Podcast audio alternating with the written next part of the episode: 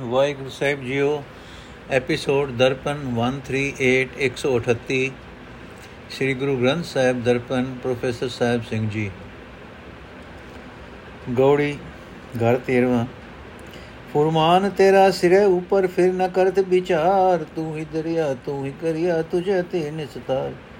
ਬੰਦੇ ਬੰਦਗੀ ਇਖਤਿਆਰ ਸਾਹਿਬ ਰੋਸ ਧਰੋ ਕਿ ਪਿਆਰ ਰਹਾਓ। ਨਾਮ ਤੇਰਾ ਆਧਾਰ ਮੇਰਾ ਜੋ ਫੂਲ ਜਈ ਹੈ ਨਾਰ, ਕਹਿ ਕਬੀਰ ਗੁਲਾਮ ਘਰ ਕਾ ਜਿਆਏ ਭਾਵੇਂ ਮਾਰ।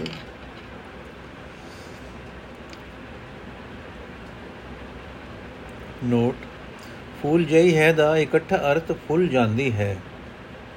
ਗਲਤ ਹੈ, ਕਿਉਂਕਿ ਲਫ਼ਜ਼ ਫੂਲ ਵਿਆਕਰਣ ਅਨੁਸਾਰ ਨਾਮ ਹੈ, ਕਿਰਿਆ ਨਹੀਂ ਹੈ।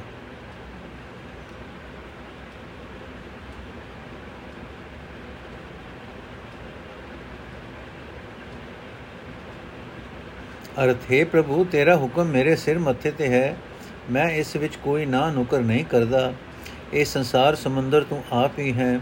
ਇਸ ਵਿੱਚੋਂ ਪਾਰ ਲੰਘਾਉਣ ਵਾਲਾ ਮਲਾ ਵੀ ਤੂੰ ਹੀ ਹੈ, ਤੂੰ ਆਪ ਹੈ। ਤੇਰੀ ਮਿਹਰ ਨਾਲ ਹੀ ਮੈਂ ਇਸ ਵਿੱਚੋਂ ਪਾਰ ਲੰਘ ਸਕਦਾ ਹਾਂ। हे ਬੰਦੇ, ਤੂੰ ਪ੍ਰਭੂ ਦੀ ਭਗਤੀ ਕਬੂਲ ਕਰ। ਪ੍ਰਭੂ ਮਾਲਕ ਚਾਹੇ ਤੇਰੇ ਨਾਲ ਪਿਆਰ ਕਰੇ, ਚਾਹੇ ਗੁੱਸਾ ਕਰੇ। ਤੂੰ ਇਸ ਗੱਲ ਦੀ ਪਰਵਾਹ ਨਾ ਕਰ, ਰਹਾਓ।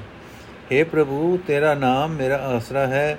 ਇਸ ਤਰ੍ਹਾਂ ਜਿਵੇਂ ਫੁੱਲ ਪਾਣੀ ਵਿੱਚ ਖਿੜਿਆ ਰਹਿੰਦਾ ਹੈ, ਭਾਵ ਜਿਵੇਂ ਫੁੱਲ ਨੂੰ ਪਾਣੀ ਆਸਰਾ ਹੈ, ਕਬੀਰ ਆਖਦਾ ਹੈ हे ਪ੍ਰਭੂ, ਮੈਂ ਤੇਰੇ ਘਰ ਦਾ ਚਾਕਰ ਹਾਂ, ਇਹ ਤੇਰੀ ਮਰਜ਼ੀ ਹੈ, ਚਾਹੇ ਜਿਉਂਦਾ ਰੱਖ, ਚਾਹੇ ਮਾਰ ਦੇ। ਸ਼ਬਦ ਦਾ ਭਾਵ। ਅਸਲ ਸੇਵਕ ਆਪਣੇ ਪ੍ਰਭੂ ਦੀ ਰਜ਼ਾ ਵਿੱਚ ਪੂਰਨ ਤੌਰ ਤੇ ਰਾਜ਼ੀ ਰਹਿੰਦਾ ਹੈ, ਜਿਵੇਂ ਪਾਣੀ ਫੁੱਲ ਦੀ ਜ਼ਿੰਦਗੀ ਦਾ ਆਸਰਾ ਹੈ, ਤਿਵੇਂ ਪ੍ਰਭੂ ਦਾ ਨਾਮ ਸੇਵਕ ਦੇ ਜੀਵਨ ਦਾ ਆਧਾਰ ਹੈ। ਦੁੱਖ ਅਤੇ ਸੁੱਖ ਦੋਵੇਂ ਹੀ ਉਸ ਨੂੰ ਪ੍ਰਭੂ ਦੀ ਮਿਹਰ ਹੀ ਦਿਸਦੇ ਹਨ। ਭਾਵੇਂ ਧੀਰਕ ਭਾਵੇਂ ਧੱਕੇ ਏਕ ਵਡਾਈ ਦੇ ਗੋੜੀ ਲਖ 84 ਜੀ ਜੋਨ ਮੈਂ ਭ੍ਰਮਤ ਨੰਦ ਬੋ ਠਾਕੁਰੇ भगत हे तब तार लियो है भाग बड़ो बपुरा कोरे तुम जो कहत हो नंद के नंदन नंद सुनंदन का कोरे तुम जो कहत हो नंद को नंदन नंद सुनंदन का कोरे धरण आकाश दसो दिस नाहे तब ए नंद कहाँ थोरे रहो ਸੰਕਟ ਨਹੀਂ ਪਰੈ, ਜੋਨ ਨਹੀਂ ਆਵੇ, ਨਾਮ ਨਿਰੰਜਨ ਜਾ ਕੋ ਰੇ। ਕਬੀਰ ਕੋ ਸੁਆਮੀ, ਐਸੋ ਠਾਕੁਰ ਜਾ ਕੋ ਮਾਈ ਨ ਬਾਪੋ ਰੇ। ਅਰਥ, ਹੈ ਭਾਈ, ਤੁਸੀਂ ਆਖਦੇ ਹੋ ਕਿ ਜਦੋਂ 84 ਲੱਖ ਜੀਵਾਂ ਦੀਆਂ ਜੁਨਾ ਵਿੱਚ ਭਟਕ ਭਟਕ ਕੇ ਆਨੰਦ ਬਹੁਤ ਥੱਕ ਗਿਆ ਤੇ ਉਸ ਨੂੰ ਮਨੁੱਖਾ ਜਨਮ ਮਿਲਿਆ, ਤਾਂ ਉਸਨੇ ਪਰਮਾਤਮਾ ਦੀ ਭਗਤੀ ਕੀਤੀ। ਉਸ ਦੀ ਭਗਤੀ ਤੇ ਪ੍ਰਸੰਨ ਹੋ ਕੇ ਪਰਮਾਤਮਾ ਨੇ ਉਸ ਦੇ ਘਰ ਜਨਮ ਲਿਆ। ਉਸ ਵਿਚਾਰੇ ਨੰਦ ਦੀ ਬੜੀ ਕਿਸਮਤ ਜਾਗੀ। ਪਰ ਹੈ ਭਾਈ, ਤੁਸੀਂ ਜੋ ਇਹ ਆਖਦੇ ਹੋ ਕਿ ਪਰਮਾਤਮਾ ਨੰਦ ਦੇ ਘਰ ਅਵਤਾਰ ਲੈ ਕੇ ਨੰਦ ਦਾ ਪੁੱਤਰ ਬਣਿਆ, ਇਹ ਦੱਸੋ ਕਿ ਉਹ ਨੰਦ ਕਿਸ ਦਾ ਪੁੱਤਰ ਸੀ? ਤੇ ਜਦੋਂ ਨਾ ਇਹ ਧਰਤੀ ਅਤੇ ਨਾ ਆਕਾਸ਼ ਸੀ, ਤਦੋਂ ਇਹ ਨੰਦ ਜਿਸ ਨੂੰ ਤੁਸੀਂ ਪਰਮਾਤਮਾ ਦਾ ਪਿਓ ਆਖ ਰਹੇ ਹੋ, ਕਿੱਥੇ ਸੀ? ਰਹਾਓ। ਇਹ ਭਾਈ, ਅਸਲ ਗੱਲ ਇਹ ਹੈ ਕਿ ਜਿਸ ਪ੍ਰਭੂ ਦਾ ਨਾਮ ਹੈ ਨਿਰੰਜਨ ਭਾਵ ਜੋ ਪ੍ਰਭੂ ਕਦੇ ਮਾਇਆ ਦੇ ਅਸਰ ਹੇਠ ਨਹੀਂ ਆ ਸਕਦਾ, ਉਹ ਜੂਨ ਵਿੱਚ ਨਹੀਂ ਆਉਂਦਾ, ਉਹ ਜੰਮਣ ਮਰਨ ਦੇ ਦੁੱਖ ਵਿੱਚ ਨਹੀਂ ਪੈਂਦਾ। ਕਬੀਰ ਦਾ ਸੁਆਮੀ ਸਾਰੇ ਜਗਤ ਦਾ ਪਾਲਣਹਾਰ ਐਸਾ ਹੈ, ਜਿਸ ਦੀ ਨਾ ਕੋਈ ਮਾਂ ਹੈ ਤੇ ਨਾ ਪਿਓ। ਸ਼ਬਦ ਦਾ ਭਾਵ, ਪਰਮਾਤਮਾ ਆਪ ਸਾਰੇ ਜਗਤ ਨੂੰ ਰਚਣ ਵਾਲਾ ਹੈ, ਮਾਇਆ ਦੇ ਖੇਲ ਨੂੰ ਉਹ ਆਪ ਹੀ ਬਣਾਉਣ ਵਾਲਾ ਹੈ। ਉਹ ਜਨਮ ਮਰਨ ਵਿੱਚ ਨਹੀਂ ਆਉਂਦਾ ਉਸ ਦਾ ਕੋਈ ਮਾਪਿਓ ਨਹੀਂ ਹੈ। ਗੋਕਲ ਦੇ ਗਵਾਲੇ ਨੰਦ ਨੂੰ ਪਰਮਾਤਮਾ ਦਾ ਪਿਓ ਆਖਣਾ ਵੱਡੀ ਭੁੱਲ ਹੈ। ਗੋੜੀ। ਨਿੰਦੋ ਨਿੰਦੋ ਮੋ ਕੋ ਲੋਗ ਨਿੰਦੋ। ਨਿੰਦਾ ਜਨ ਕੋ ਖਰੀ ਪਿਆਰੀ। ਨਿੰਦਾ ਬਾਪ, ਨਿੰਦਾ ਮੈਂ ਤਾਰੀ ਰਹਾਓ ਨਿੰਦਾ ਹੋਏ ਤਾਂ ਬੈਕੁੰਠ ਜਾਈਐ, ਨਾਮ ਪਦਾਰਥ ਮਨੈ ਬਸਾਈਐ। ਹਿਰਦੈ ਸੁਧ ਜੋ ਨਿੰਦਾ ਹੋਏ, ਹਮਰੇ ਕਪੜੇ ਨਿੰਦਕ ਧੋਏ। ਨਿੰਦਾ ਕਰੈ ਸੋ ਹਮਰਾ ਮੀਤ, ਨਿੰਦਕ ਮਾਏ ਹਮਾਰਾ ਚੀਤ। ਨਿੰਦਕ ਸੋ ਜੋ ਨਿੰਦਾ ਹੋ ਰਹਿ ਹਮਰਾ ਲੀਵਨ ਨਿੰਦਕ ਲੋ ਰਹਿ ਨਿੰਦਾ ਹਮਰੀ ਪ੍ਰੇਮ ਪਿਆਰ, ਨਿੰਦਾ ਹਮਰਾ ਕਰੇ ਉਧਾਰ। ਜਨ ਕਬੀਰ ਕੋ ਨਿੰਦਾ ਸਾਰ, ਨਿੰਦਕ ਡੂਬਾ ਹਮ ਉਤਰੇ ਪਾਰ। ਅਰਥ, ਜਗਤ ਬੇਸ਼ੱਕ ਮੇਰੀ ਨਿੰਦਾ ਕਰੇ, ਬੇਸ਼ੱਕ ਮੇਰੇ ਔਗੁਣ ਵੰਡੇ। ਪ੍ਰਭੂ ਦੇ ਸੇਵਕ ਨੂੰ ਆਪਣੀ ਨਿੰਦਾ ਹੁੰਦਿਆਂ ਚੰਗੀ ਲੱਗਦੀ ਹੈ। ਕਿਉਂਕਿ ਨਿੰਦਿਆ ਸੇਵਕ ਦਾ ਮਾਪਿਓ ਹੈ, ਭਾਵੇਂ ਜਿਵੇਂ ਮਾਪੇ ਆਪਣੇ ਬਾਲ ਵਿੱਚ ਸ਼ੁਭ ਗੁਣ ਵੱਧਦੇ ਵੇਖਣਾ ਲੋੜਦੇ ਹਨ, ਤਿਵੇਂ ਨਿੰਦਿਆ ਵੀ ਔਗੁਣ ਨਸਰ ਕਰਕੇ ਭਲੇ ਗੁਣਾ ਲਈ ਸਹਾਇਤਾ ਕਰਦੀ ਹੈ ਰਹਾਓ ਜੇ ਲੋਕ ਔਗੁਣ ਨਸਰ ਕਰਨ ਤਾਂ ਹੀ ਬੈਕੁੰਠ ਵਿੱਚ ਜਾ ਸਕੀਦਾ ਹੈ, ਕਿਉਂਕਿ ਇਸ ਤਰ੍ਹਾਂ ਆਪਣੇ ਔਗੁਣ ਛੱਡ ਕੇ ਪ੍ਰਭੂ ਦਾ ਨਾਮ ਰੂਪ ਧਨ ਮਨ ਵਿੱਚ ਵਸਾ ਸਕੀਦਾ ਹੈ। ਜੇ ਹਿਰਦਾ ਸੁਧ ਹੁੰਦਿਆਂ ਸਾਡੀ ਨਿੰਦਾ ਹੋਵੇ ਭਾਵ ਜੇ ਸੁਧ ਭਾਵਨਾ ਨਾਲ ਅਸੀਂ ਆਪਣੇ ਔਗੁਣ ਨਸਰ ਹੁੰਦੇ ਸੁਣੀਏ, ਤਾਂ ਨਿੰਦਕ ਸਾਡੇ ਮਨ ਨੂੰ ਪਵਿੱਤਰ ਕਰਨ ਵਿੱਚ ਸਹਾਇਤਾ ਕਰਦਾ ਹੈ। ਤਾਂ ਤੇ ਜੋ ਮਨੁੱਖ ਸਾਨੂੰ ਵੰਡਦਾ ਹੈ, ਉਹ ਸਾਡਾ ਮਿੱਤਰ ਹੈ, ਕਿਉਂਕਿ ਸਾਡੀ ਸੁਰਤ ਆਪਣੇ ਨਿੰਦਕ ਵਿੱਚ ਰਹਿੰਦੀ ਹੈ। ਭਾਵ ਅਸੀਂ ਆਪਣੇ ਨਿੰਦਕ ਦੀ ਗੱਲ ਬੜੇ ਧਿਆਨ ਨਾਲ ਸੁਣਦੇ ਹਾਂ। ਅਸਲ ਵਿੱਚ ਸਾਡਾ ਮੰਦਾ ਚਿਤਵਣ ਵਾਲਾ ਮਨੁੱਖ ਉਹ ਹੈ, ਜੋ ਸਾਡੇ ਐਬ ਨਸਰ ਹੋਣੋਂ ਰੋਕਦਾ ਹੈ। ਨਿੰਦਕ ਤਾਂ ਸਗੋਂ ਇਹ ਚਾਹੁੰਦਾ ਹੈ ਕਿ ਸਾਡਾ ਜੀਵਨ ਚੰਗਾ ਬਣੇ। ਜਿਉਂ-ਜਿਉਂ ਸਾਡੀ ਨਿੰਦਿਆ ਹੁੰਦੀ ਹੈ, ਤਿਉਂ-ਤਿਉਂ ਸਾਡੇ ਅੰਦਰ ਪ੍ਰਭੂ ਦਾ ਪ੍ਰੇਮ, ਪਿਆਰ ਪੈਦਾ ਹੁੰਦਾ ਹੈ। ਕਿਉਂਕਿ ਸਾਡੀ ਨਿੰਦਿਆ ਸਾਨੂੰ ਔਗਣਾ ਵੱਲੋਂ ਬਚਾਉਂਦੀ ਹੈ। ਸੋ ਦਾਸ ਕਬੀਰ ਲਈ ਤਾਂ ਉਸ ਦੇ ਔਗਣਾ ਦਾ ਨਸਰ ਹੋਣਾ ਸਭ ਤੋਂ ਵਧੀਆ ਗੱਲ ਹੈ। ਪਰ ਵਿਚਾਰਾ ਨਿੰਦਕ ਵਿਚਾਰਾ ਨਿੰਦਕ ਸਦਾ ਦੂਜਿਆਂ ਦੇ ਔਗਣਾ ਦੀਆਂ ਗੱਲਾਂ ਕਰਕੇ ਕੇ ਆਪ ਉਹਨਾਂ ਔਗਣਾ ਵਿੱਚ ਡੁੱਬ ਜਾਂਦਾ ਹੈ ਤੇ ਅਸੀਂ ਆਪਣੇ ਔਗਣਾ ਦੀ ਚੇਤਾਵਨੀ ਨਾਲ ਉਹਨਾਂ ਤੋਂ ਬਚ ਨਿਕਲਦੇ ਹਾਂ। ਸ਼ਬਦ ਦਾ ਭਾਵ ਜੇ ਕੋਈ ਮਨੁੱਖ ਠੰਡੇ ਜਿਗਰੇ ਆਪਣੇ ਐਬ ਨਸਰ ਹੁੰਦੇ ਸੁਣੇ, ਤਾਂ ਉਹ ਸਗੋਂ ਇਸ ਤਰ੍ਹਾਂ ਆਪਣੇ ਅੰਦਰੋਂ ਉਹ ਐਬ ਦੂਰ ਕਰ ਸਕਦਾ ਹੈ ਤੇ ਆਪਣਾ ਜੀਵਨ ਪਵਿੱਤਰ ਬਣਾ ਸਕਦਾ ਹੈ। ਪਰ ਦੂਜਿਆਂ ਦੇ ਐਬ ਫਰੋਲਣ ਵਾਲਾ ਆਪਣੇ ਅੰਦਰ ਕਦੇ ਝਾਤੀ ਨਾ ਮਾਰਨ ਕਰਕੇ ਆਪ ਹੀ ਉਹਨਾਂ ਐਬਾਂ ਵਿੱਚ ਡੁੱਬ ਜਾਂਦਾ ਹੈ। ਸੋ ਪਰਮਾਤਮਾ ਦੀ ਬੰਦਗੀ ਵਾਲੇ ਬੰਦੇ ਆਪਣੀ ਨਿੰਦਿਆ ਤੋਂ ਘਾਬਰਦੇ ਨਹੀਂ ਹਨ। ਰਾਜਾ RAM ਤੂੰ ਐਸਾ ਨਿਰਭਉ, ਤਰਨ ਤਾਰਨ RAM ਰਾਇਆ ਰਹਾਉ। ਜਬ ਹਮ ਹੋਤੇ ਤਬ ਤੁਮ ਨਾਹੀ, ਅਬ ਤੁਮ ਹੋ ਹਮ ਨਾਹੀ। ਅਬ ਹਮ ਤੁਮ ਏਕ ਭਏ ਹੈ, ਏਕੈ ਦੇਖਤ ਮਨ ਪਤਿਆਹੀਰ। ਜਬ ਬੁਧ ਹੋਤੀ ਤਬ ਬਲ ਕੈਸਾ, ਅਬ ਬੁਧ ਬਲ ਨ ਖਟਾਈ। ਕਹਿ ਕਬੀਰ ਬੁਧ ਹਰ ਲਈ ਮੇਰੀ, ਬੁਧ ਬਦਲੀ ਸਿਧ ਪਾਈ। ਅਰਥ हे ਸਭ ਦੇ ਮਾਲਕ ਪ੍ਰਭੂ हे ਸਭ ਜੀਵਾਂ ਨੂੰ ਤਾਰਨ ਲਈ ਸਮਰਥ RAM हे ਸਭ ਵਿੱਚ ਵਿਆਪਕ ਪ੍ਰਭੂ ਤੂੰ ਕਿਸੇ ਤੋਂ ਡਰਦਾ ਨਹੀਂ ਹੈ ਤੇਰਾ ਸੁਭਾਅ ਕੁਝ ਅਨੋਖਾ ਹੈ ਰਹਾਓ ਜਿਤਨਾ ਚਿਰ ਅਸੀਂ ਕੁਝ ਬਣੀ ਫਿਰਦੇ ਹਾਂ ਭਾਵ ਹਉਮੈ ਹੰਕਾਰ ਕਰਦੇ ਹਾਂ ਤਦ ਤੱਕ हे ਪ੍ਰਭੂ ਤੂੰ ਸਾਡੇ ਅੰਦਰ ਪ੍ਰਗਟ ਨਹੀਂ ਹੁੰਦਾ ਆਪਣਾ ਚਾਨਣ ਨਹੀਂ ਕਰਦਾ ਪਰ ਜਦੋਂ ਹੁਣ ਤੂੰ ਆਪ ਸਾਡੇ ਵਿੱਚ ਨਿਵਾਸ ਕੀਤਾ ਹੈ ਤਾਂ ਸਾਡੇ ਵਿੱਚ ਉਹ ਪਹਿਲੀ ਹਉਮੈ ਨਹੀਂ ਰਹੀ ਹੁਣ हे ਪ੍ਰਭੂ ਤੂੰ ਤੇ ਅਸੀਂ ਇੱਕ ਰੂਪ ਹੋ ਗਏ ਹਾਂ। ਹੁਣ ਤੈਨੂੰ ਵੇਖ ਕੇ ਸਾਡਾ ਮਨ, ਮੰਨ ਗਿਆ ਹੈ ਕਿ ਤੂੰ ਤੂੰ ਹੀ ਤੂੰ ਹੈ। ਤੇਤੋਂ ਵੱਖਰੇ ਅਸੀਂ ਕੁਝ ਵੀ ਨਹੀਂ ਹਾਂ। हे ਪ੍ਰਭੂ, ਜਿੰਨਾ ਚਿਰ ਅਸਾਂ ਜੀਵਾਂ ਵਿੱਚ ਆਪਣੀ ਅਕਲ ਦੀ ਹਉਮੈ ਹੁੰਦੀ ਹੈ, ਉਤਨਾ ਚਿਰ ਸਾਡੇ ਵਿੱਚ ਕੋਈ ਆਤਮਿਕ ਬਲ ਨਹੀਂ ਹੁੰਦਾ। ਭਾਵ ਸਹਿਮੇ ਹੀ ਰਹਿੰਦੇ ਹਾਂ। ਪਰ ਹੁਣ ਜਦੋਂ ਤੂੰ ਆਪ ਸਾਡੇ ਵਿੱਚ ਆ ਪ੍ਰਗਟਿਆ ਹੈ, ਸਾਡੀ ਆਪਣੀ ਅਕਲ ਤੇ ਬਲ ਦਾ ਮਾਣ ਨਹੀਂ ਰਿਹਾ। ਕਬੀਰ ਆਖਦਾ ਹੈ हे ਪ੍ਰਭੂ, ਤੂੰ ਮੇਰੀ ਹਉਮੈ ਵਾਲੀ ਅਕਲ ਖੋ ਲਈ ਹੈ। ਹੁਣ ਉਹ ਅਕਲ ਬਦਲ ਗਈ ਹੈ, ਭਾਵ ਮੈਂ ਮੈਂ ਛੱਡ ਕੇ ਤੂੰ ਹੀ ਤੂੰ ਕਰਨ ਵਾਲੀ ਹੋ ਗਈ ਹੈ। ਇਸ ਵਾਸਤੇ ਮਨੁੱਖਾ ਜਨਮ ਦੇ ਮਨੋਰਥ ਦੀ ਸਿੱਧੀ ਹਾਸਲ ਹੋ ਗਈ ਹੈ। ਸ਼ਬਦ ਦਾ ਭਾਵ। ਜਿੰਨਾ ਚਿਰ ਮਨੁੱਖ ਦੇ ਅੰਦਰ ਹਉਮੈ ਹੈ, ਪ੍ਰਭੂ ਦਾ ਪ੍ਰਕਾਸ਼ ਨਹੀਂ ਹੋ ਸਕਦਾ। ਜਦੋਂ ਉਹ ਆਪ ਅੰਦਰ ਆ ਵਸਦਾ ਹੈ, ਤਾਂ ਹਉਮੈ ਨਾਸ ਹੋ ਜਾਂਦੀ ਹੈ ਤੇ ਹਉਮੈ ਨੂੰ ਦੂਰ ਕਰਨਾ ਹੀ ਮਨੁੱਖਾ ਜਨਮ ਦਾ ਮਨੋਰਥ ਹੈ। ਨੋਟ ਰਵਿਦਾਸ ਜੀ ਸੋਰਠ ਵਿੱਚ ਲਿਖਦੇ ਹਨ, ਜਬ ਹਮ ਹੋਤੇ ਤਬ ਤੂੰ ਨਾਹੀ, ਤਬ ਅਬ ਤੂੰ ਹੀ ਮੈਂ ਨਾਹੀ। ਇਸ ਤੁਕ ਨੂੰ ਕਬੀਰ ਜੀ ਦੇ ਇਸ ਸ਼ਬਦ ਦੇ ਅੰਕ ਨੰਬਰ 1 ਦੀ ਪਹਿਲੀ ਤੁਕ ਨਾਲ ਮੇਲੋ। ਲਫ਼ਜ਼ਾਂ ਦੀ ਇਹ ਸਾਂਝ ਸਬਬ ਨਾਲ ਨਹੀਂ ਬਣ ਗਈ। ਕਬੀਰ ਤੇ ਰਵਿਦਾਸ ਜੀ ਬਨਾਰਸ ਦੇ ਰਹਿਣ ਵਾਲੇ ਸਨ, ਸਮਕਾਲੀ ਵੀ ਸਨ। ਹਮ ਖਿਆਲ ਹੋਣ ਕਰਕੇ ਦੋਵੇਂ ਆਪੇ ਵਿੱਚ ਮੇਲ ਜੋਲ ਵੀ ਜ਼ਰੂਰ ਰੱਖਦੇ ਹੋਣਗੇ। ਗੋੜੀ ਖਟ ਨੇਮ ਕਰ ਕੋਠੜੀ ਬਾਂਧੀ ਬਸਤ ਨੂਪ ਵਿੱਚ ਪਾਈ। ਕੁੰਜੀ ਕੁਲ ਪ੍ਰਾਨ ਕਰ ਰੱਖੇ, ਕਰਤੇ ਬਾਹਰ ਨ ਲਾਈ। ਅਬ ਮਨ ਜਾਗਤ ਰੋ ਰੇ ਭਾਈ। ਗਾਫਲ ਹੋਇ ਕੇ ਜਨਮ ਗਵਾਇਓ, ਚੋਰ ਮੁਸੇ ਘਰ ਜਾਈ ਰਹਾਓ। ਪੰਜ ਪੈਰੂ ਆਦਰ ਮੈਂ ਹੋਤ ਰਹਤੇ, ਤਿਨ ਕਾ ਨਹੀਂ ਪਤਿਆਰਾ। ਚੇਤ ਸੁਚੇਤ ਚਿਤ ਹੋਏ ਰੋ, ਤੋ ਲੈ ਪ੍ਰਗਾਸ ਉਜਾਰਾ। ਨੌ ਘਰ ਦੇਖ ਜੋ ਕਾਮਨ ਭੂਲੀ ਬਸ ਤਨੂਪ ਨ ਪਾਈ ਕਹਿਤ ਕਬੀਰ ਨਵੇਂ ਘਰ ਮੁਸੇ ਦਸਵੇਂ ਤਤ ਸਮਾਈ।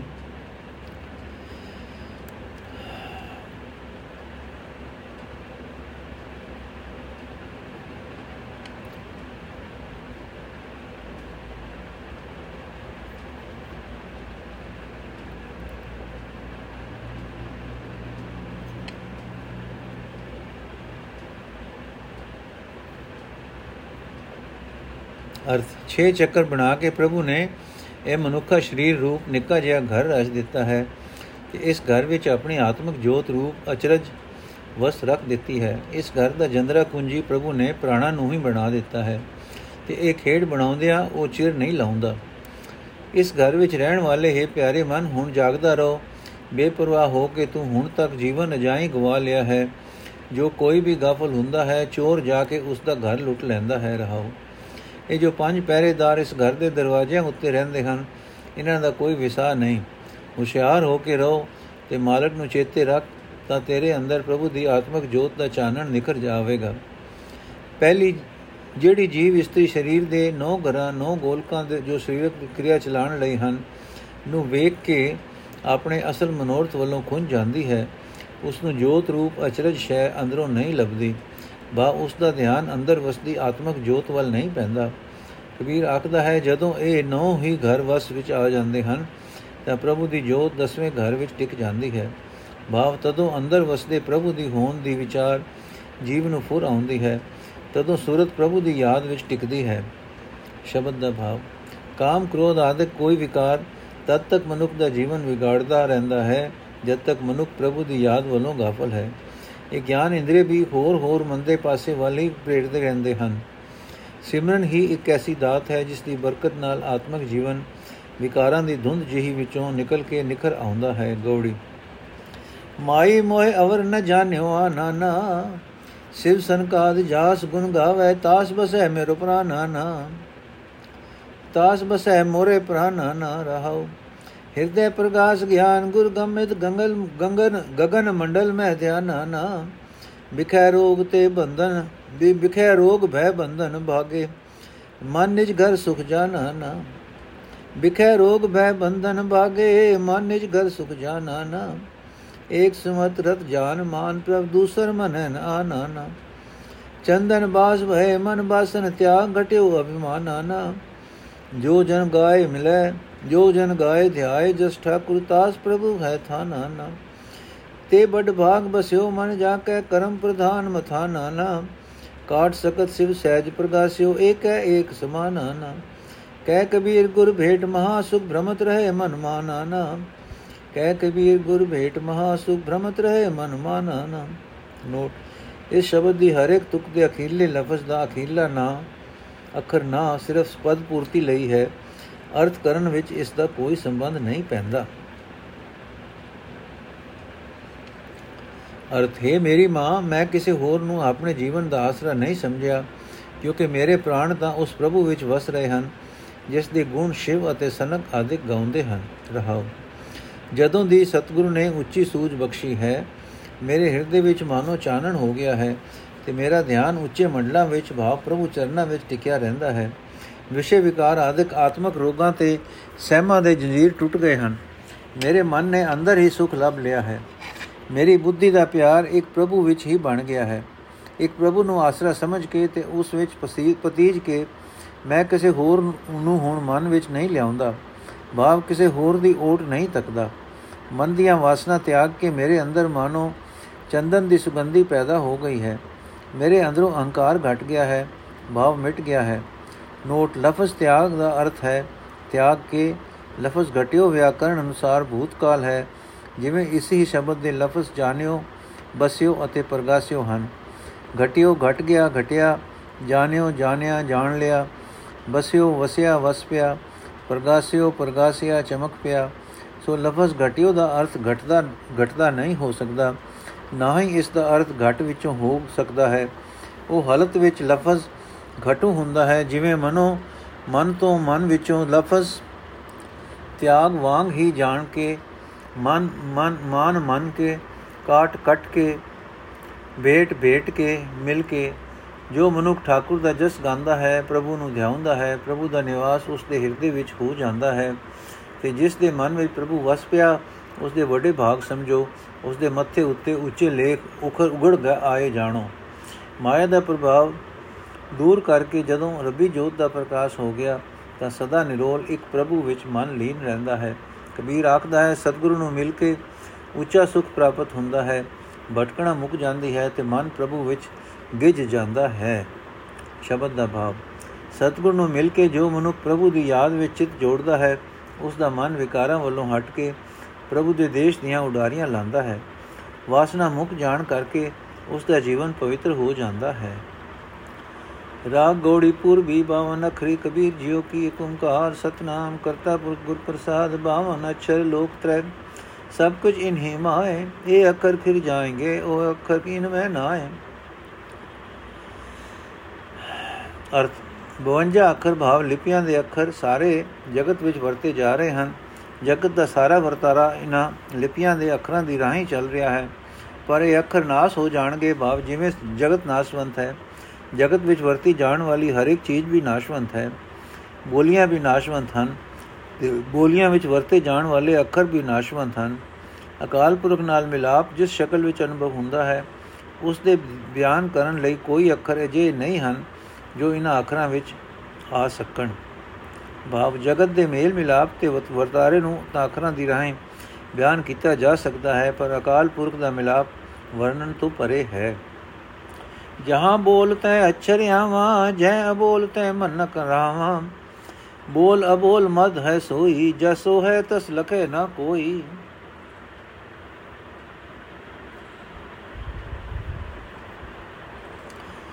ਅਰਥ, ਜੋ ਵਰਤਾਰਾ ਬਿਆਨ ਕੀਤਾ ਜਾ ਸਕਦਾ ਹੈ, ਅੱਖਰ ਕੇਵਲ ਉੱਥੇ ਹੀ ਵਰਤੇ ਜਾਂਦੇ ਹਨ। ਜੋ ਅਵਸਥਾ ਬਿਆਨ ਤੋਂ ਪਰੇ ਹੈ, ਭਾਵ ਜਦੋਂ ਅਕਾਲ ਪੁਰਖ ਵਿੱਚ ਲੀਨਤਾ ਹੁੰਦੀ ਹੈ, ਉੱਥੇ ਬਿਆਨ ਕਰਨ ਵਾਲਾ ਮਨ ਆਪ ਹੀ ਨਹੀਂ ਰਹਿ ਜਾਂਦਾ। ਜਿੱਥੇ ਅੱਖਰ ਵਰਤੇ ਜਾ ਸਕਦੇ ਹਨ, ਭਾਵ ਜੋ ਅਵਸਥਾ ਬਿਆਨ ਕੀਤੀ ਜਾ ਸਕਦੀ ਹੈ। ਤੇ ਜਿਸ ਹਾਲਤ ਦਾ ਬਿਆਨ ਨਹੀਂ ਹੋ ਸਕਦਾ, ਭਾਵ ਪਰਮਾਤਮਾ ਵਿੱਚ ਲੀਨਤਾ ਦੀ ਅਵਸਥਾ ਇਨੀ ਦੋਹੀ ਥਾਂ ਪਰਮਾਤਮਾ ਆਪ ਹੀ ਹੈ ਤੇ ਅਤੇ ਜਿਹੋ ਜਿਹਾ ਉਹ ਪਰਮਾਤਮਾ ਹੈ, ਤਿਹੋ ਜਿਹਾ ਹੂਬਹੂ ਕੋਈ ਬਿਆਨ ਨਹੀਂ ਕਰ ਸਕਦਾ। ਅੱਲੇ ਲੋ ਤ ਕਿਆ ਕਹੋ ਕਹੋ ਤ ਕੋ ਉਪਕਾਰ, ਬਟਕ ਬੀਜ ਮੈਂ ਰਵ ਰਿਓ, ਜਾ ਕੋ ਤਿੰਨ ਲੋਕ ਵਿਸਥਾਰ। ਜੇ ਉਸ ਅਲਫ ਅਲਬ ਪਰਮਾਤਮਾ ਨੂੰ ਮੈਂ ਲੱਭ ਵੀ ਲਵਾਂ, ਤਾਂ ਮੈਂ ਉਸ ਦਾ ਸਹੀ ਸਰੂਪ ਬਿਆਨ ਨਹੀਂ ਕਰ ਸਕਦਾ। ਜੋ ਜੇ ਕੁਝ ਬਿਆਨ ਕਰਾਂ ਵੀ ਤਾਂ ਉਸ ਦਾ ਕਿਸੇ ਨੂੰ ਲਾਭ ਨਹੀਂ ਹੋ ਸਕਦਾ। ਉਨ ਜਿਸ ਪਰਮਾਤਮਾ ਦਾ ਇਹ ਤਿੰਨੇ ਲੋਕ ਭਾਵ ਸਾਰਾ ਜਗਤ ਪਸਾਰਾ ਹਨ, ਉਹ ਇਸ ਵਿੱਚ ਇਉਂ ਵਾਪਕ ਹੈ ਜਿਵੇਂ ਬੋੜ ਦਾ ਰੁੱਖ ਬੀਜ ਵਿੱਚ ਅਤੇ ਬੀਜ ਬੋੜ ਵਿੱਚ ਹੈ। ਅਲੇ ਲਹੰਤਾ ਭੇਦ ਛੈ ਕਛ ਕਛ ਪਾਇਓ ਭੇਦ, ਕਛ ਕਛ ਪਾਇਓ ਭੇਦ। ਉਲਟ ਭੇਦ ਮਨ ਬੇਦਿਓ ਪਾਇਓ ਅਭੰਗ ਅਛੇਦ। ਅਰਥ ਪਰਮਾਤਮਾ ਨੂੰ ਮਿਲਣ ਦਾ ਯਤਨ ਕਰਦਿਆਂ ਕਰਦਿਆਂ ਮੇਰੀ ਦੁਬਦਾ ਦਾ ਨਾਸ ਹੋ ਗਿਆ ਹੈ ਅਤੇ ਦੁਬਦਾ ਦਾ ਨਾਸ ਹੋਇਆ ਮੈਂ ਪਰਮਾਤਮਾ ਦਾ ਕੁਝ ਕੁਝ ਰਾਜ ਸਮਝ ਲਿਆ ਹੈ। ਦੁਬਦਾ ਨੂੰ ਉਲਟਿਆ ਮੇਰਾ ਮਨ ਪਰਮਾਤਮਾ ਵਿੱਚ ਵਿਝ ਗਿਆ ਹੈ ਵਿਝ ਗਿਆ ਹੈ ਅਤੇ ਮੈਂ ਉਸ ਅਬਿਨਾਸ਼ੀ ਤੇ ਅਵਿਜ ਪ੍ਰਭੂ ਨੂੰ ਪ੍ਰਾਪਤ ਕਰ ਲਿਆ ਹੈ। ਤੁਰਕ ਤਰੀਕਤ ਜਾਣੀਐ ਹਿੰਦੂ ਵੇਦ ਪੁਰਾਨ ਮਨ ਸਮਝਾਵਨ ਕਾਰਨ ਕਛੁਕ ਪਰੀ ਹੈ ਗਿਆਨ।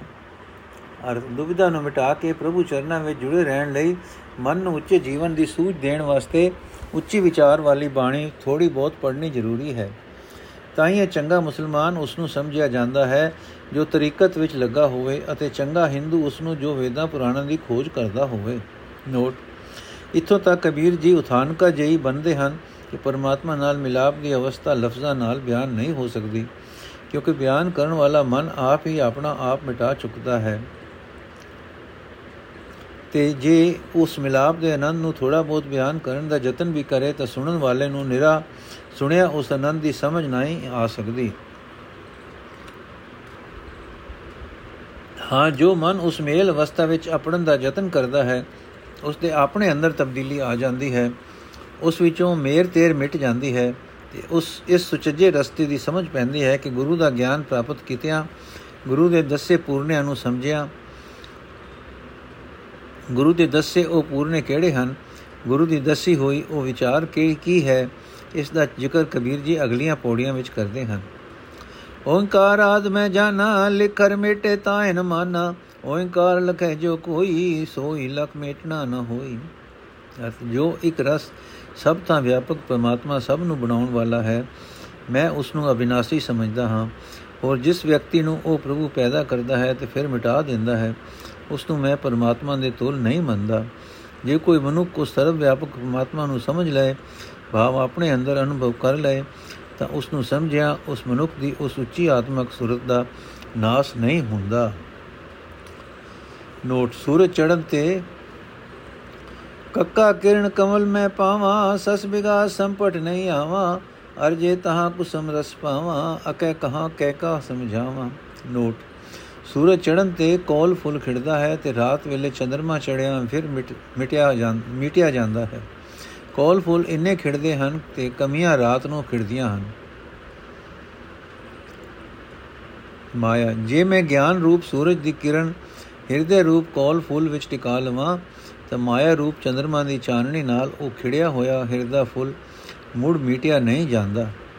ਅਤੇ ਜੇ ਕਦੇ ਮੈਂ ਉਸ ਖਿੜਾਉ ਨੂੰ ਖਿੜਾਉ ਦੀ ਹਾਲਤ ਵਿੱਚ ਅਪੜ ਕੇ ਉਸ ਖਿੜੇ ਹੋਏ ਹਿਰਦੇ ਰੂਪ ਕੋਲ ਫੁੱਲ ਦਾ ਆਨੰਦ ਵੀ ਮਾਣ ਸਕਾਂ, ਤਾਂ ਉਸ ਦਾ ਬਿਆਨ ਕਥਨ ਤੋਂ ਪਰੇ ਹੈ।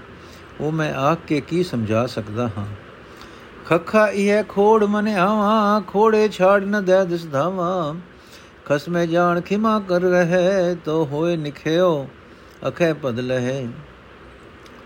ਕੋਟ ਕਈ ਰੁੱਖਾਂ ਦੇ ਟਹਣ ਅੰਦਰੋਂ ਪੋਲੇ ਹੋ ਜਾਂਦੇ ਹਨ ਤੇ ਉਹਨਾਂ ਵਿੱਚ ਖੋੜਾਂ ਖਾਲੀ ਪੋਲੇ ਥਾਂ ਬਣ ਜਾਂਦੀਆਂ ਹਨ। ਇਹਨਾਂ ਖੋੜਾਂ ਵਿੱਚ ਪੰਛੀ ਰਹਿਣ ਲੱਗ ਪੈਂਦੇ ਹਨ। ਪੇਟ ਭਰਨ ਲਈ ਸਾਰਾ ਦਿਨ ਬਾਹਰ ਦੂਰ ਦੂਰ ਉੱਡਦੇ ਫਿਰਦੇ ਹਨ। ਰਾਤ ਨੂੰ ਮੋੜ ਉਸ ਖੇੜ ਵਿੱਚ ਆ ਟਿਕਦੇ ਹਨ। ਇਹ ਮਨੁੱਖਾ ਸਰੀਰ ਮਨ ਨੂੰ ਰਹਿਣ ਲਈ ਖੋੜ ਮਿਲੀ ਹੋਈ ਹੈ। ਪਰ ਇਹ ਮਨ ਪੰਛੀ ਮਾਇਆ ਦੇ ਮੋਹ ਕਰਕੇ ਹਰ ਵੇਲੇ ਬਾਹਰ ਹੀ ਭਟਕਦਾ ਫਿਰਦਾ ਹੈ। ਅਰਥ, ਜਦੋਂ ਇਹ ਮਨ ਪੰਛੀ ਜਿਸ ਨੂੰ ਗਿਆਨ ਕਿਰਨ ਮਿਲ ਚੁੱਕੀ ਹੈ, ਸਵੈ ਸਰੂਪ ਦੀ ਖੇੜ ਖੋੜ ਵਿੱਚ, ਭਾਵ ਪ੍ਰਭੂ ਚਰਨਾਂ ਵਿੱਚ ਆ ਟਿਕਦਾ ਹੈ, ਤਾਂ ਇਸ ਆਲਣੇ ਪ੍ਰਭਾਵ, ਭਾਵ ਪ੍ਰਭੂ ਚਰਨਾਂ ਨੂੰ ਛੋੜ, ਛੱਡ ਕੇ ਦਸੀ ਪਾਸੀ ਨਹੀਂ ਦੌੜਦਾ।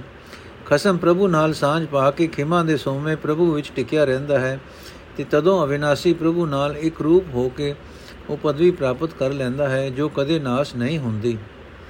ਗੱਗਾ ਗੁਰ ਕੇ ਬਚਨ ਪਛਾਨਾ, ਦੂਜੀ ਬਾਤ ਨ ਧਰਈ ਕਾਨਾ। ਰਹਿ ਬਿਹੰਗਮ ਕਤੇ ਨ ਜਾਈ ਅਗੇ ਗਹਿ ਗਏ ਗਹਿਨ ਗਗਨ ਰਹਾਈ।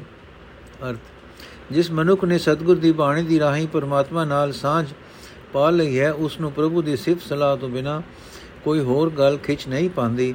ਉਹ ਪੰਛੀ ਵਾਂਗ ਸਦਾ ਨਿਰਮੋਹ ਰਹਿੰਦਾ ਹੈ, ਕਿਤੇ ਵੀ ਭਟਕਦਾ ਨਹੀਂ। ਜਿਸ ਪ੍ਰਭੂ ਨੂੰ ਜਗਤ ਦੀ ਮਾਇਆ ਗ੍ਰਾਸ ਨਹੀਂ ਸਕਦੀ ਉਸ ਨੂੰ ਉਹ ਵਿੱਚ, ਆਪਣੇ ਹਿਰਦੇ ਵਿੱਚ ਵਸਾ ਲੈਂਦਾ ਹੈ। ਹਿਰਦੇ ਵਿੱਚ ਵਸਾ ਕੇ ਆਪਣੀ ਸੁਰਤ ਨੂੰ ਪ੍ਰਭੂ ਚਰਨਾਂ ਵਿੱਚ ਟਿਕਾਈ ਰੱਖਦਾ ਹੈ। ਜਿਵੇਂ ਚੋਗ ਨਾਲ ਪੇਟ ਭਰ ਕੇ ਪੰਛੀ ਮੋਜ ਵਿੱਚ ਆ ਕੇ ਉੱਚਾ ਆਕਾਸ਼ ਵਿੱਚ ਤਾਰੀਆਂ ਲਾਂਦਾ ਹੈ। ਨੋਟ, ਇਲਾ ਰੱਜ ਕੇ ਦੂਰ ਉੱਚੀਆਂ ਆਕਾਸ਼ਾਂ ਵਿੱਚ ਘਟਿਆ ਘਟਿਆ ਮੱਦੀ ਘਟਿਆਂ ਮੱਦੀ ਇੱਕ ਤਾਰ ਖੰਡ ਖਿਲਾਰ ਕੇ ਤਾਰੀਆਂ ਲਾਂਦੀਆਂ ਰਹਿੰਦੀਆਂ ਹਨ। ਗੱਗਾ ਘਟ ਘਟ ਨਿਮਸੈ ਸੋਈ, ਜੈ ਘਟ ਫੂਟੇ ਘਟ ਕਵੇ ਨ ਹੋਈ ਤਾਂ ਘਟ ਮੈਂ ਘਾਟ ਜੋ ਪਾਵਾਂ, ਸੋ ਘਟ ਛਾੜ ਅਵ ਘਟ ਕਤ ਧਾਵਾਂ। ਅਰਥ, ਹਰ ਇੱਕ ਸਰੀਰ ਵਿੱਚ ਉਹ ਪ੍ਰਭੂ ਹੀ ਵਸਦਾ ਹੈ। ਜੇ ਕੋਈ ਸਰੀਰ ਰੂਪ ਘੜਾ ਭੱਜ ਜਾਏ, ਤਾਂ ਕਦੇ ਪ੍ਰਭੂ ਦੀ ਹੋਂਦ ਵਿੱਚ ਕੋਈ ਘਾਟਾ ਨਹੀਂ ਪੈਂਦਾ। ਜਦੋਂ ਇਸ ਜੀਵ ਇਸ ਸਰੀਰ ਦੇ ਅੰਦਰ ਹੀ ਸੰਸਾਰ ਸਮੁੰਦਰ ਤੋਂ ਪਾਰ ਲੰਘਣ ਲਈ ਪਤਨ ਲੱਭ ਲੈਂਦਾ ਹੈ, ਤਾਂ ਇਸ ਪਤਨ ਨੂੰ ਛੱਡ ਕੇ ਉਹ ਖੋਡਾਂ ਵਿੱਚ ਕਿਤੇ ਨਹੀਂ ਭਟਕਦਾ ਫਿਰਦਾ। ਗੰਗਾ ਨਿਗ੍ਰਹਿ ਮਨੋ ਸਨੇਹ ਕਰ ਨਿਰਵਾਰੋ ਸੰਦੇ। ਨਾਹੀ ਦੇਖ ਨ ਬਾਜੀਐ ਪਰਮ ਸਿਆਨ ਪੇ ਅਰਥ, ਹੈ ਭਾਈ, ਆਪਣੇ ਇੰਦਰੀਆਂ ਨੂੰ ਚੰਗੀ ਤਰ੍ਹਾਂ ਰੋਕ ਪ੍ਰਭੂ ਨਾਲ ਪਿਆਰ ਬਣਾ ਤੇ ਸਿਦਕਹੀਨਤਾ ਦੂਰ ਕਰ। ਇਹ ਕੰਮ ਔਖਾ ਜ਼ਰੂਰ ਹੈ, ਪਰ ਇਸ ਖਿਆਲ ਕਰਕੇ ਕਿ ਇਹ ਕੰਮ ਨਹੀਂ ਹੋ ਸਕਦਾ। ਇਸ ਕੰਮ ਵੱਲੋਂ ਭਜ ਨਹੀਂ ਜਾਣਾ ਚਾਹੀਦਾ। ਬਸ ਸਭ ਤੋਂ ਵੱਡੀ ਅਕਲ ਦੀ ਗੱਲ ਇਹ ਹੈ। ਚੱਚਾ ਰਚਿਤ ਚਿੱਤਰ ਹੈ ਬਾਰੀ, ਤਜ ਚਿਤਰ ਚੇਤੋ ਵੀ ਚਿਤਕਾਰੀ। ਚਿਤੇ ਬਚਿਤ ਇਹ ਅਬ ਝੇੜਾ ਨਾਮ ਦਿੜ ਤਜ ਤਜ ਚਿਤਰ ਚਿਤ ਰਾਖ ਚਿਤੇਰਾ ਅਰਥ ਪ੍ਰਭੂ ਦਾ ਬਣਾਇਆ ਹੋਇਆ ਇਹ ਜਗਤ ਮਾਨੋ ਇੱਕ ਬਹੁਤ ਵੱਡੀ ਤਸਵੀਰ ਹੈ। हे ਭਾਈ, ਇਸ ਤਸਵੀਰ ਦੇ ਮੋਹ ਨੂੰ ਛੱਡ ਕੇ ਤਸਵੀਰ ਬਣਾਉਣ ਵਾਲੇ ਨੂੰ ਚੇਤੇ ਰੱਖ, ਕਿਉਂ ਵੱਡਾ ਤਬ ਜਬੇਲਾ ਇਹ ਹੈ ਕਿ ਇਹ ਸੰਸਾਰ ਰੂਪ ਤਸਵੀਰ ਮਨ ਨੂੰ ਮੋਹ ਲੈਣ ਵਾਲੀ ਹੈ। ਸੋ ਇਸ ਮੋਹ ਤੋਂ ਬਚਣ ਲਈ ਤਸਵੀਰ ਦਾ ਖਿਆਲ ਛੱਡ ਕੇ ਤਸਵੀਰ ਬਣਾਉਣ ਵਾਲੇ ਵਿੱਚ ਆਪਣੇ ਚਿੱਤ ਨੂੰ ਪ੍ਰੋ ਛੱਛਾ ਇਹ ਛਤਰਪਤ ਪਾਸਾ ਛਕਿਨ ਰੋ ਛਾੜ ਕਿਨਾਸਾ ਰੇ ਮਨ ਮੈਂ ਤੋ ਛਿਨ ਛਿਨ ਸਮਝਾਵਾਂ, ਤਾਏ ਛਾੜ ਕਤ ਆਪ ਬਧਾਵਾਂ ਅਰਥ, ਹੈ ਮੇਰੇ ਮਨ, ਹੋਰ ਆਸਾਂ ਛੱਡ ਕੇ ਤਕੜਾ ਹੋ ਕੇ ਕਿਉਂ ਕਿਉਂ ਤੂੰ ਇਸ ਚਿੱਤਰਕਾਰ ਪ੍ਰਭੂ ਪਾਸ ਹੀ ਨਹੀਂ ਰਹਿੰਦਾ? ਸੋ ਸਭ ਦਾ ਜੋ ਸਭ ਦਾ ਪਾਤਸ਼ਾਹ ਹੈ हे ਮਨ, ਮੈਂ ਤੈਨੂੰ ਹਰ ਵੇਲੇ ਸਮਝਾਉਂਦਾ ਹਾਂ ਕਿ ਉਹ ਚਿੱਤਰਕਾਰ ਨੂੰ ਵਿਚਾਰ ਵਿਸਾਰ ਕੇ ਕਿੱਥੇ ਉਸ ਦੇ ਬਣਾਏ ਹੋਏ ਚਿੱਤਰ ਵਿੱਚ ਤੂੰ ਆਪਣੇ ਆਪ ਨੂੰ ਜਕੜ ਰਿਹਾ ਹੈ। ਜਜਾ ਜੋ ਜਨ ਜੀਵਤ ਤਰਾਵੇ, ਜੋ ਬਨ ਜਾਰ ਜੁਗਤ ਸੋ ਪਾਵੇ। ਅਸ ਜਰ ਪਰਜਰ ਜਰ ਜਬ ਰਹੇ, ਤਬ ਜਾਏ ਜੋਤ ਉਜਾਰੋ ਲਹੇ। ਅਰਥ, ਜਦੋਂ ਕੋਈ ਜੀਵ ਮਾਇਆ ਵਿੱਚ ਰਹਿੰਦਾ ਹੋਇਆ ਵੀ ਸਰੀਰ ਦੀਆਂ ਵਾਸਤਾ ਮੋੜ ਲੈਂਦਾ ਹੈ ਉਹ ਮਨੁੱਖ ਜਵਾਨੀ ਦਾ ਮਦ ਸਾੜ ਕੇ ਜੀਵਨ ਦੀ ਸਹੀ ਜਾਂਚ ਸਿੱਖ ਲੈਂਦਾ ਹੈ। ਜਦੋਂ ਮਨੁੱਖ ਆਪਣੇ ਧਨ ਦੇ ਅਹੰਕਾਰ ਨੂੰ ਤੇ ਪਰਾਈ ਦੌਲਤ ਦੀ ਆਸ ਨੂੰ ਸਾੜ ਕੇ ਆਪਣੇ ਵਿਤ ਵਿੱਚ ਰਹਿੰਦਾ ਹੈ, ਤਦੋਂ ਉੱਚੀ ਆਤਮਕ ਅਵਸਥਾ ਵਿੱਚ ਚਪੜ ਕੇ ਪ੍ਰਭੂ ਦੀ ਜੋਤ ਦਾ ਪ੍ਰਕਾਸ਼ ਪ੍ਰਾਪਤ ਕਰਦਾ ਹੈ। ਜੱਜਾ ਉਰਜ ਸੂਰਜ ਨਹੀਂ ਜਾਣਾ ਰਿਓ ਝਜਕ ਨਾ ਹੀ ਪਰਵਾਨਾ, ਕਦ ਜਗ ਜਗ ਔਰ ਨ ਸਮਝਾਵਾਂ, ਢਗਰ ਕੀਏ ਤਗ ਜਗਰੋ ਹੀ ਪਾਵਾਂ। ਅਰ ਜੇ ਜਿਸ ਮਨੁੱਖ ਨੇ ਚਰਚਾ ਆਦਿਕ ਵਿੱਚ ਪੈ ਕੇ ਨਿਕਮੀਆਂ ਉਲਝਣਾ ਵਿੱਚ ਫਸਣਾ ਹੀ ਸਿੱਖਿਆ, ਉਲਝਣਾ ਵਿੱਚੋਂ ਨਿਕਲਣ ਦੀ ਜਾਂਚ ਨਹੀਂ ਸਿੱਖੀ, ਉਹ ਸਾਰੀ ਉਮਰ ਸੰਸਿਆਂ ਵਿੱਚ ਹੀ ਪਿਆ ਰਿਹਾ। ਉਸ ਦਾ ਜੀਵਨ ਕਬੂਲ ਨਾ ਹੋ ਸਕਿਆ। ਬੈਸ਼ਤਾ ਕਰਕੇ ਹੋਰਨਾਂ ਨੂੰ ਮਤਾਂ ਦੇਣ ਦਾ ਕੀ ਲਾਭ? ਚਰਚਾ ਕਰਦਿਆਂ ਆਪ ਨੂੰ ਤਾਂ ਨਿਰੀ ਚਰਚਾ ਕਰਨ ਦੀ ਹੀ ਵਾਦੀ ਪੈ ਗਈ। ਜੰਨਾ ਨਿਕਟ ਸੋ ਘਟ ਰਿਓ, ਦੂਰ ਕਹਾਂ ਤਜ ਜਾਏ? ਜਾਂ ਕਾਰਨ ਜਗ ਢੂੰਡਿਓ ਨੇਰੋ ਪਰਿਓ ਪਾਇਓ ਤਾਹੇ।